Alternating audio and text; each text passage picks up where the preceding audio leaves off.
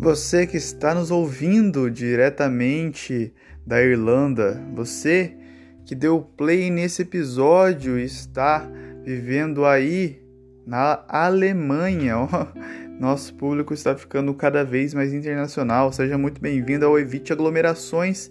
E hoje, nosso episódio diário, não tão diário, o disco do dia em que te apresento.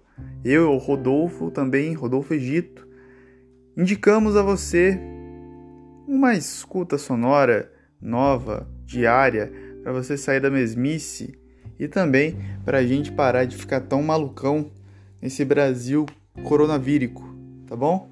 Hoje minha indicação é o disco Jinx da banda Crumb. Eles que para mim foram uma das bandas que mais souberam trabalhar essa psicodelia lisérgica, paranoica, e também derretida, frita nos últimos anos.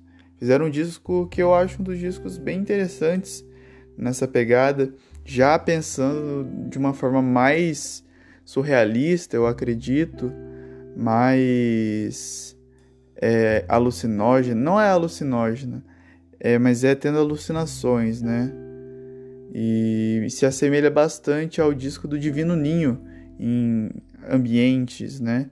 Apesar do disco do Chrome ser bem mais soturno, bem mais noturno, mais dark, acho que eles seguem por ideias estéticas muito próximas e muito interessantes. Vale inclusive a menção honrosa ao Divino Ninho, certo?